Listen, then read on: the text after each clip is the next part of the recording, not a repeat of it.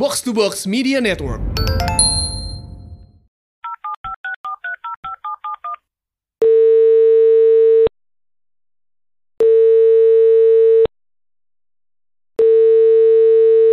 Hai, gue Firman, gue mantannya Senja.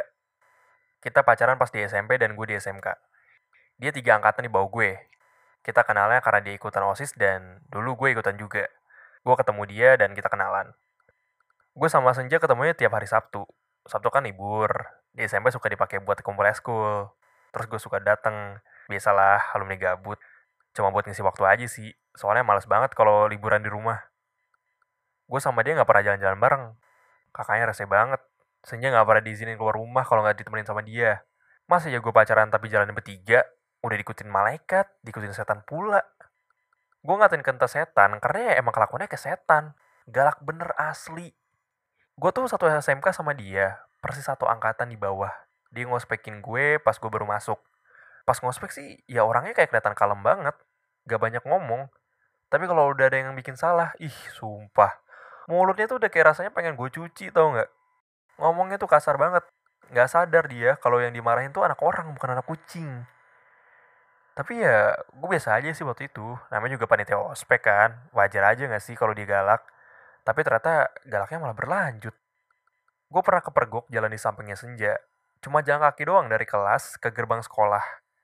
Ternyata mobilnya Kenta tuh udah parkir di pinggir jalan. Dia nyender ke pintu depan, terus dia ngelototin gue. Bukan pas itu doang. Tapi tiap ngeliatin gue, bahkan gue pas udah putus sama Senja, dia masih melototin gue. Gue sama Senja tuh jadinya backstreet. Kita cuma bisa teleponan doang. Termasuk kalau lagi di sekolah, jadi jaga jarak aja. Takut tiba-tibanya tuh si Kentang ngejemput Senja sampai depan sekre OSIS. Masalahnya, Senja ini lebih takut sama kakaknya ketimbang putus sama gue. Tapi kita sering teleponan kok tiap hari. Soalnya gue bantuin dia ngerjain PR juga. Kata jarang ada di rumah soalnya. Sibuk mandar-mandir dia. Sama sibuk jalan-jalan sama gengnya. Gue sering ngeluhin kelakuan Kenta ke Senja. Dia nggak protes tuh kalau gue misu-misu soal Kenta. Kayak emang udah tahu aja kelakuan kakaknya. Ya emang kayak gitu. Udah bawaan lahir dan nggak bisa diapa-apain.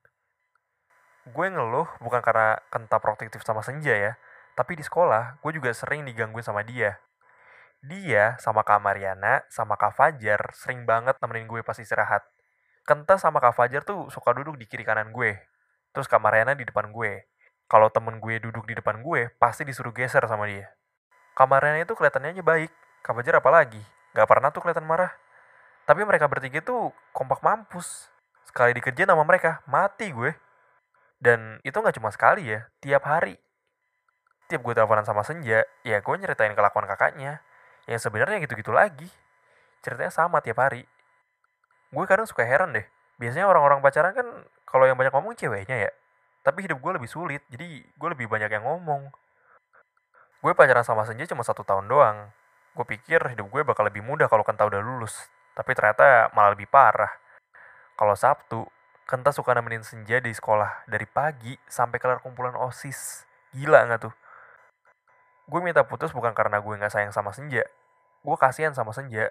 Gue seharusnya bisa jadi sandaran buat dia. Malah gue yang bersandar.